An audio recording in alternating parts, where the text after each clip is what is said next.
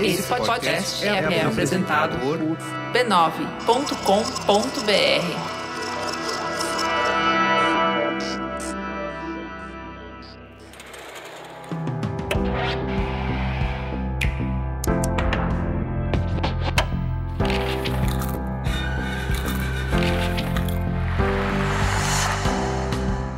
Mamileiros e mamiletes, estamos de volta com o Mamilos Cultura. Aqui é o nosso espaço de reflexão a partir de produções culturais. E eu sou a Cris Bartz. Eu sou a Juva Lauer e hoje vamos falar de um premiado filme russo, Leviatã.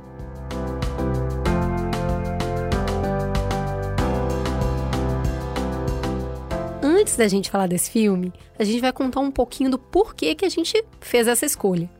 A gente leu um artigo que mexeu muito com a nossa cabeça, do Julian Fuchs, que é um crítico literário no UOL, sobre o cancelamento da cultura russa. E aí a gente ficou impactada e pediu para ele mandar um áudio compartilhando essa reflexão que ele fez lá no texto aqui com vocês em áudio. Antes de chegar no presente, eu faço um breve recuo no tempo. É, Dostoiévski tinha 28 anos quando foi condenado à morte teve a poucas horas de enfrentar o pelotão de fuzilamento por um tris não foi executado por subversão ao regime russo. No dia da execução, o, o tsar em pessoa decidiu rever a pena dele, mandou ele para um campo de trabalhos forçados na Sibéria, onde ele acabou passando quatro anos com grilhões presos nas pernas, produzindo e carregando tijolos pesados, queimando alabastro, desmontando barcos velhos num rio gelado, chegando até a congelar um dos pés. E quando ele saiu, é, a gente sabe, é isso que a gente conhece de Dostoiévski, ele escreveu alguns dos livros mais contundentes sobre o que existe de terrível, de farsesco em tantas ações humanas, né? Escreveu uma obra complexa com um grau elevado de humanismo, de aceitação do diferente, de respeito à existência do outro e do seu pensamento, mesmo quando muito diferentes dos dele, né?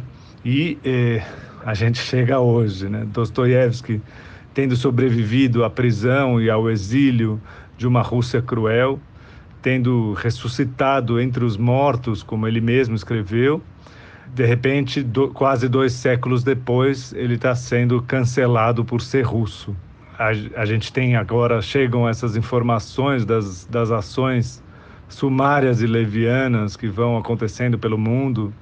Por exemplo, um burocrata de uma universidade milanesa que achou razoável cancelar, pelo menos por um tempo, o curso desse grande autor russo.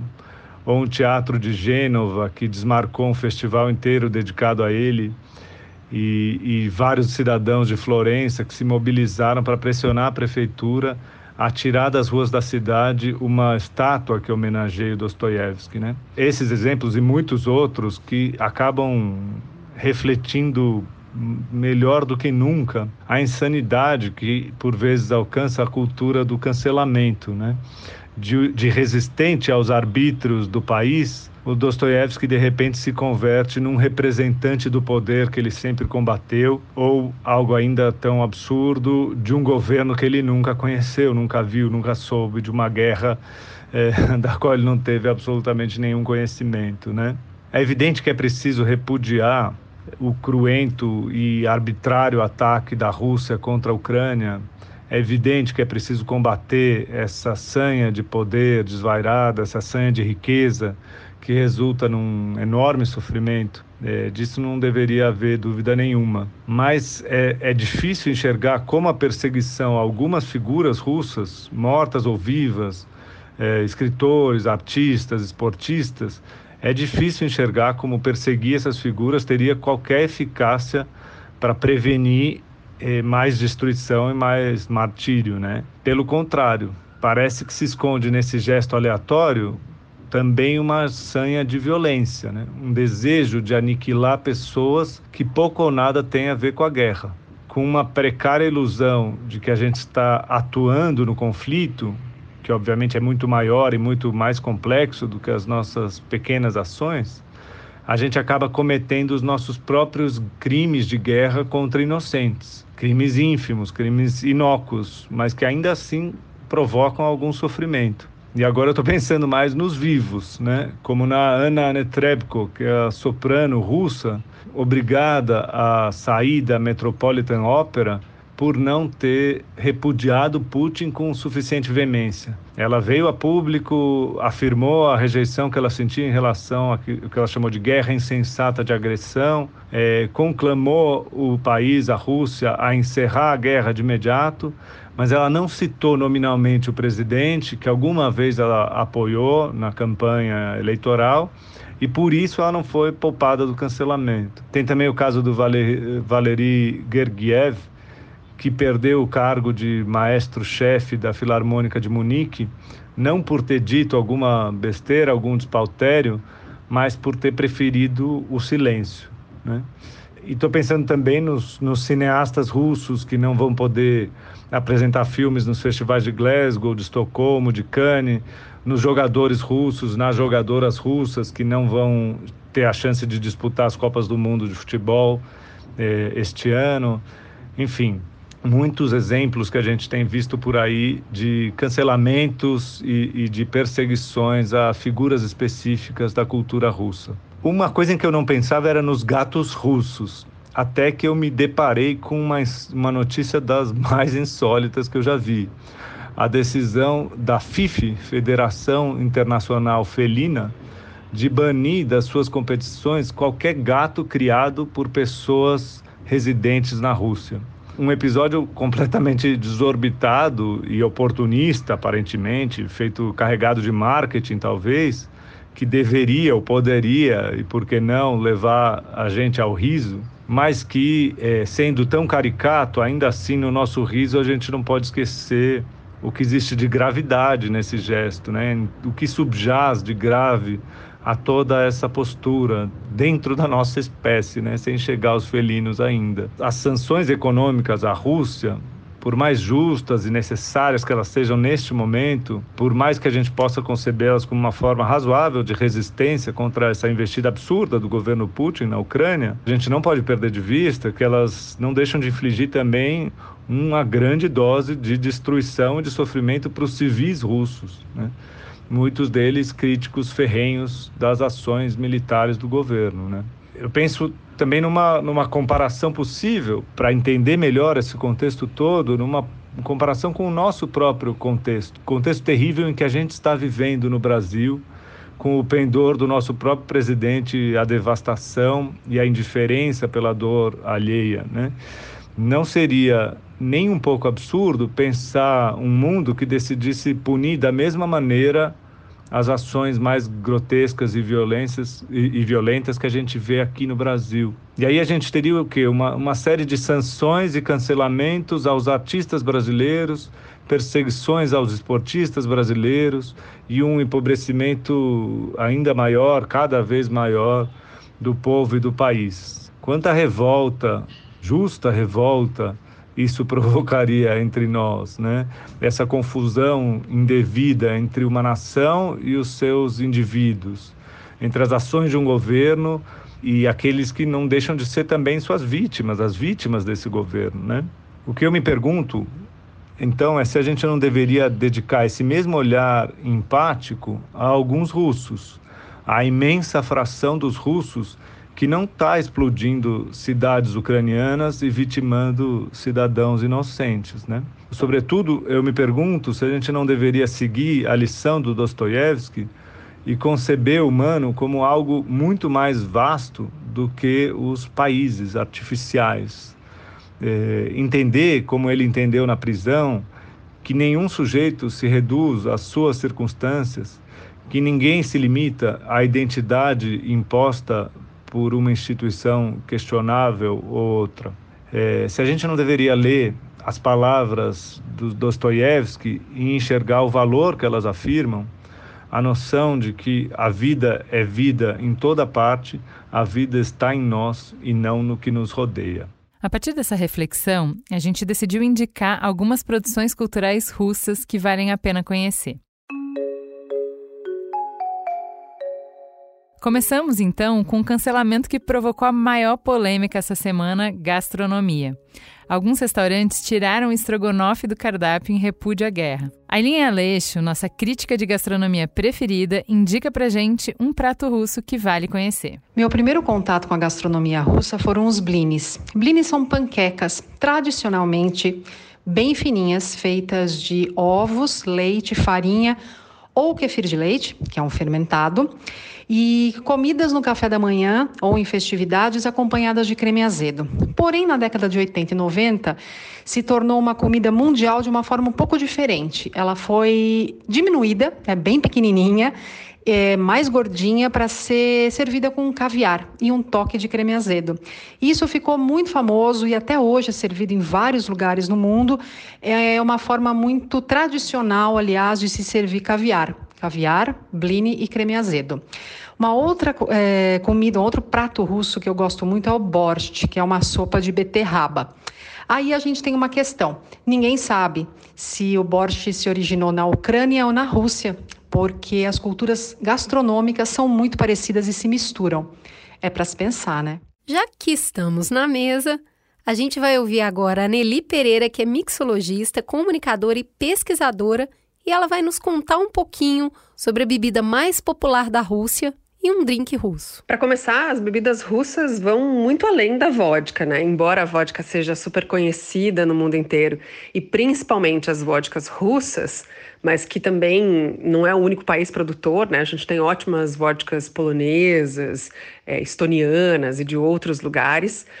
Mas os russos são muito conhecidos por causa dos fermentados também. Então, as bebidas fermentadas na Rússia são muito conhecidas. Por exemplo, o kvass, que é um, uma bebida fermentada de pão de centeio, normalmente. Então, é pão com água, fermento, enfim, aquilo fica fermentando, açúcar, né? É, tem um outro tipo de fermentado bem comum, que é a meduvka, que normalmente é um fermentado de mel, que também é bem tradicional, que pode ter álcool ou não ter álcool. E o próprio kefir, que a gente conhece aqui, também é bastante popular na Rússia, lá muito mais como uma espécie de um, uma coalhada, mas o jeito de fermentar, né, de fazer bebidas com kefir também é super tradicional. Então, se a gente tivesse que fazer, ou se esses, é, essas pessoas, esses estabelecimentos que decidiram fazer boicotes às bebidas russas, teria que fazer uma, uma lista muito maior, na verdade, aí. E a verdade é que a vodka, não é a primeira vez que a vodka é colocada aí no paredão, né, por causa da, da Rússia. Então, quando a gente teve a Guerra Fria entre a Rússia e os Estados Unidos, é, os americanos mesmo, eles ficaram muito de bode da, da vodka não se vendia tanta vodka pós-Guerra Fria. Tinha um, uma espécie de um preconceito, havia uma tentativa de boicote também. Tanto que, uma história curiosa, é que o próprio coquetel Moscow Mule, que a gente adora aqui no Brasil e caiu no gosto da gente que, que mora por aqui, foi criado num bar nos Estados Unidos por causa de um estoque parado de vodka porque de fato ninguém queria beber vodka nos Estados Unidos pós-Guerra Fria. E, enfim, era um estoque parado de vodka, era um estoque parado de ginger ale, né, que é esse refrigerante de gengibre.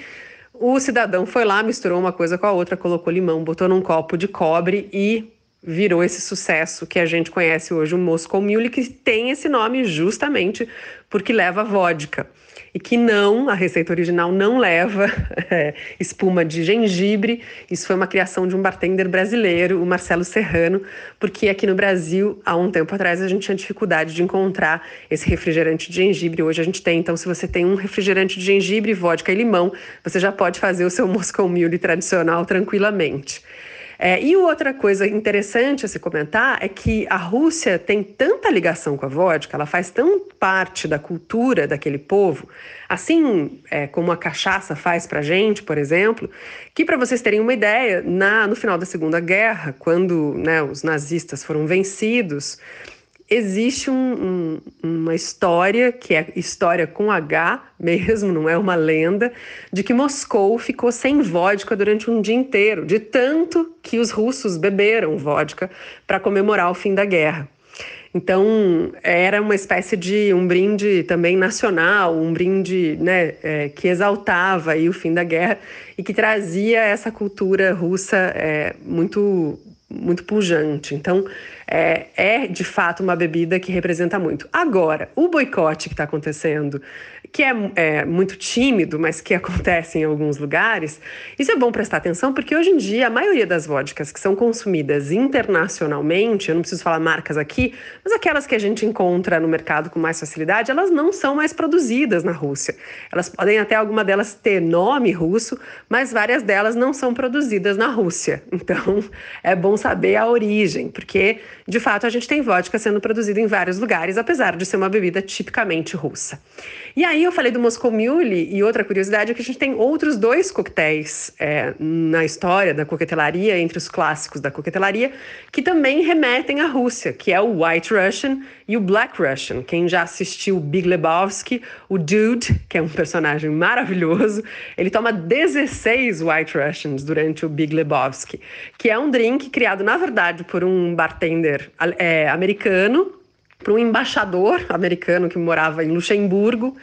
É, e ele misturou o Black Russian leva licor de café e vodka e gelo apenas, e o White Russian leva, além do licor de café e do gelo, leva uma dosezinha de double cream, como seria o nosso é, creme de leite. Então, não tem nada a ver com russo, só o uso da vodka mesmo, mas também é outra bebida aí que faz, que remete à Rússia.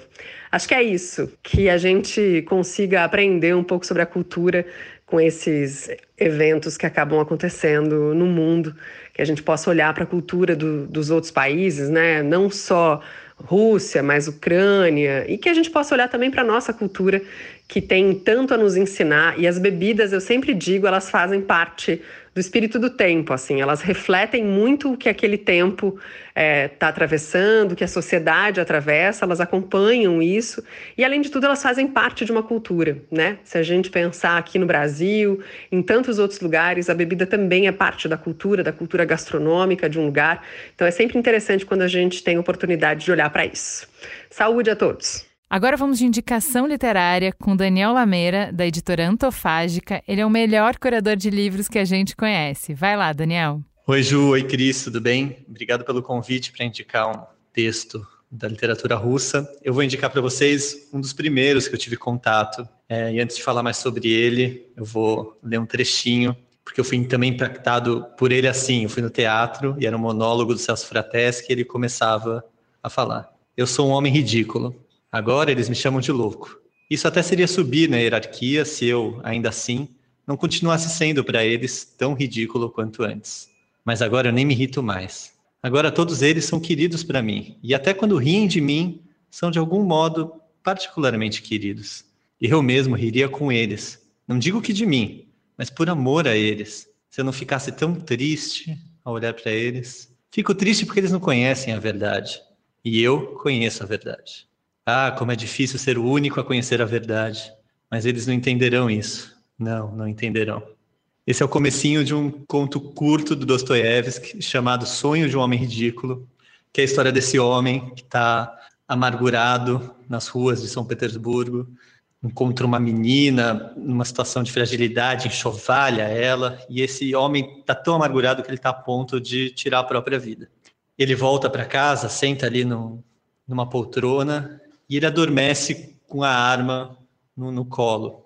E você começa a acompanhar o sonho dele. E é um sonho que ele vai fazer uma viagem transcendental, quase que a, uma origem da humanidade, a um, uma civilização primordial em que ele vai se relacionar ali com elas. Então ele viaja mesmo, se vê saindo da Terra, é, viajando pelo espaço até chegar lá. Não vou contar o que acontece lá para vocês lerem, mas é um texto lindo, muito tranquilo assim de se ler, não precisa ter medo, curtinho e que além de mostrar, né, alguns críticos dizem que é um, um conto que condensa quase todos os temas do Dostoiévski, mas ele fala muito de um senso de grandiosidade, ao mesmo tempo desse momento ecológico ou de futuro do mundo que a gente está passando, né, de um fim de civilização.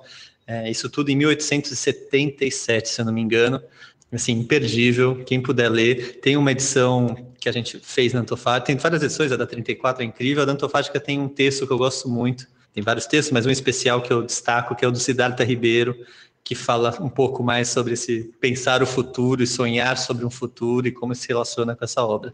Então é isso, espero que vocês gostem. Um beijo para vocês e até mais. Quem também traz uma dica de literatura russa é a Isadora Sinai, que é doutora em letras pela PUC. Meu livro russo preferido é Os Irmãos Karamazov, do Dostoiévski. É, dar um resumo desse livro é um desafio em si, e acho que isso fala muito do que me atraiu nele e do que me toca nesse livro até hoje. Mas em um resumo sem spoilers, são três irmãos muito complicados: o Dmitri, o Ivan e o Alyosha, e um pai ainda mais complicado que morre, e são os desdobramentos de tudo isso. É o que me encanta muito nesse livro é a forma como ele usa a literatura como material para reflexão filosófica. O livro, a narrativa de ficção, não aparece como uma ilustração de reflexões teóricas ou externas a ela. É o próprio andar da história e o desenrolar e a construção desses personagens que vai levantando as questões existenciais, religiosas, num confronto primeiro com o ateísmo e uma série de coisas. Eu acho, além disso, os três irmãos, os três personagens, é, muito complexos, principalmente o Ivan. Ele é um personagem muito contraditório em si mesmo. Ele é muito contraditório na imagem que ele faz dele, na imagem que ele projeta no mundo, é, no encanto que ele tem pela libertação intelectual e o pavor que ele tem dessa libertação.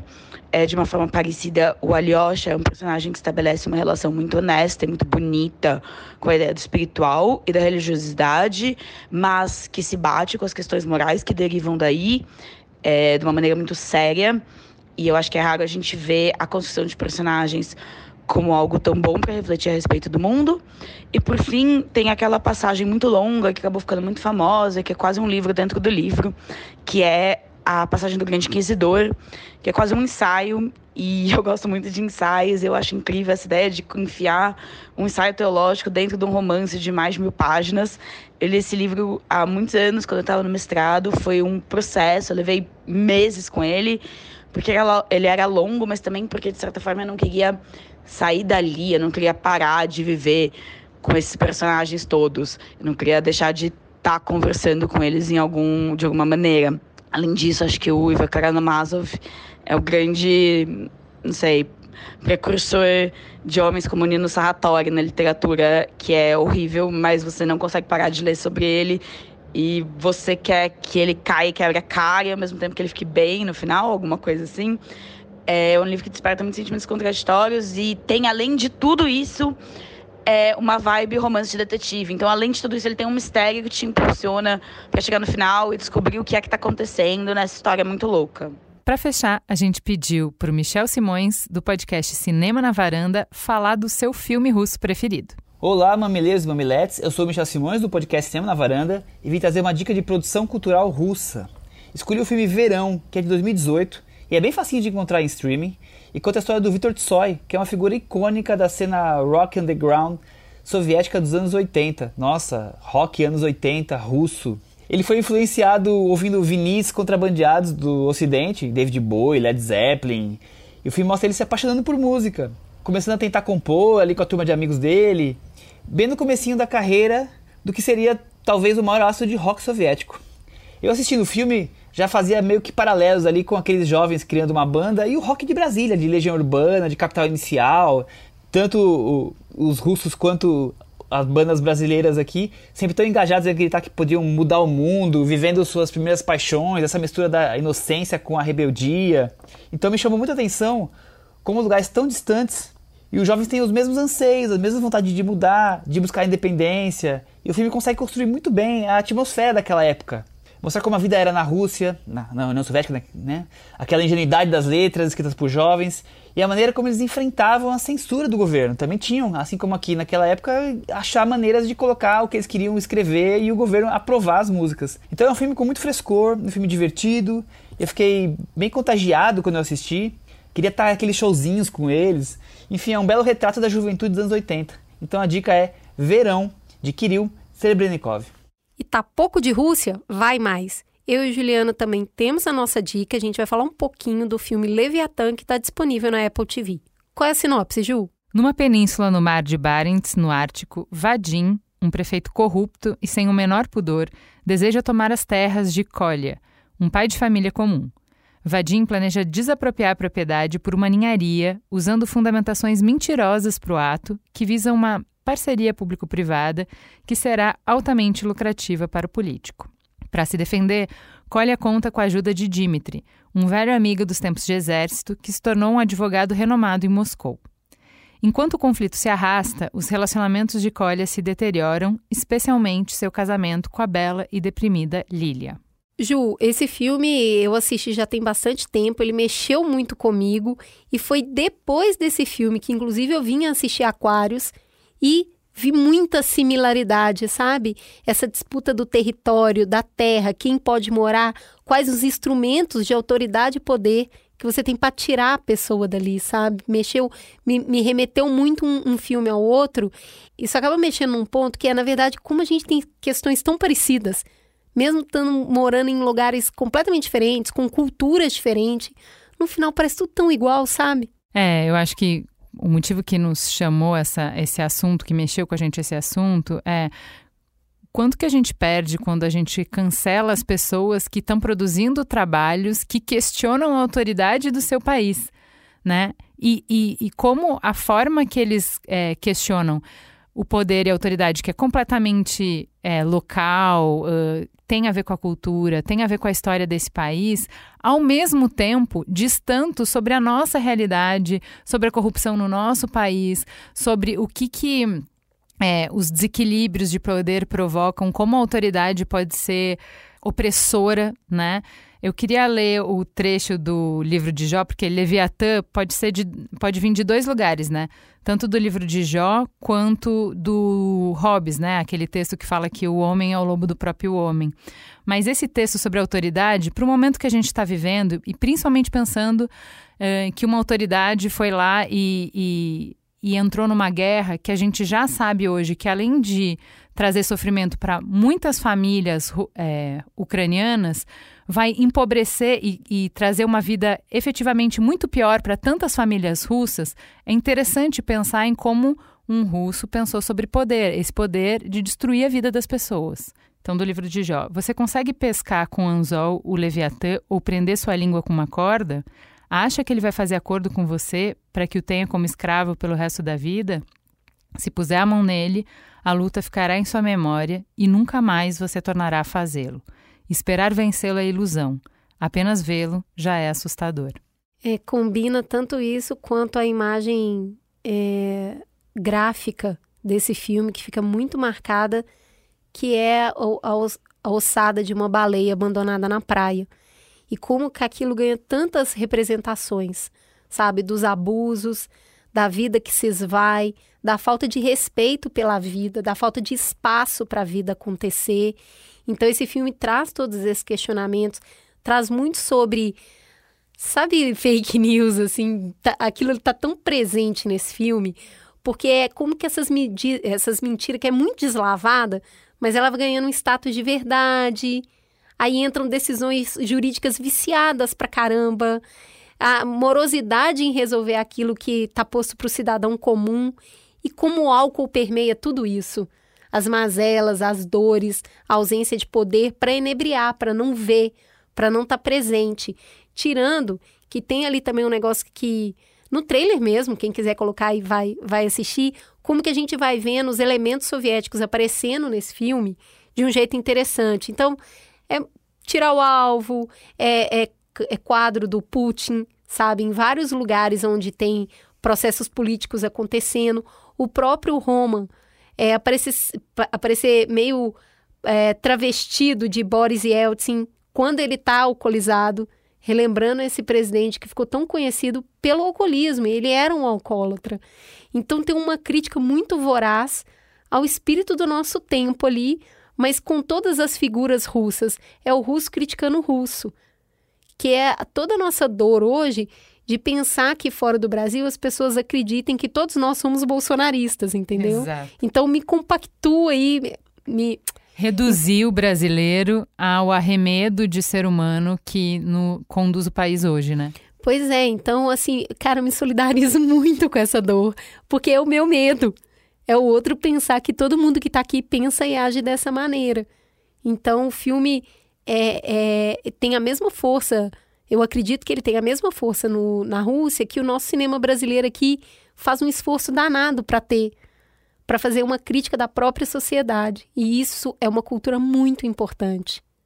É, se a gente não acreditasse que cultura tem o poder de mexer com as estruturas de poderes, que tem poder de transformar a sociedade, nem precisava fazer esse programa. Então, tá aí um chamado, um programa um pouco diferente do que a gente costuma fazer, mas que a gente achou necessário para esses tempos. Todo o repúdio nosso para a guerra, não precisa nem dizer, mas a gente não, não acredita que o jeito mais eficiente da gente se posicionar contra a guerra é silenciando é, quem está pensando e quem está pagando preço no corpo é, e na vida por questionar as autoridades e, e pensar um mundo diferente no seu país. É isso aí, temos um programa. Fica a gostosa sensação de mais uma Mamilos Cultura no ar. Beijo, gente!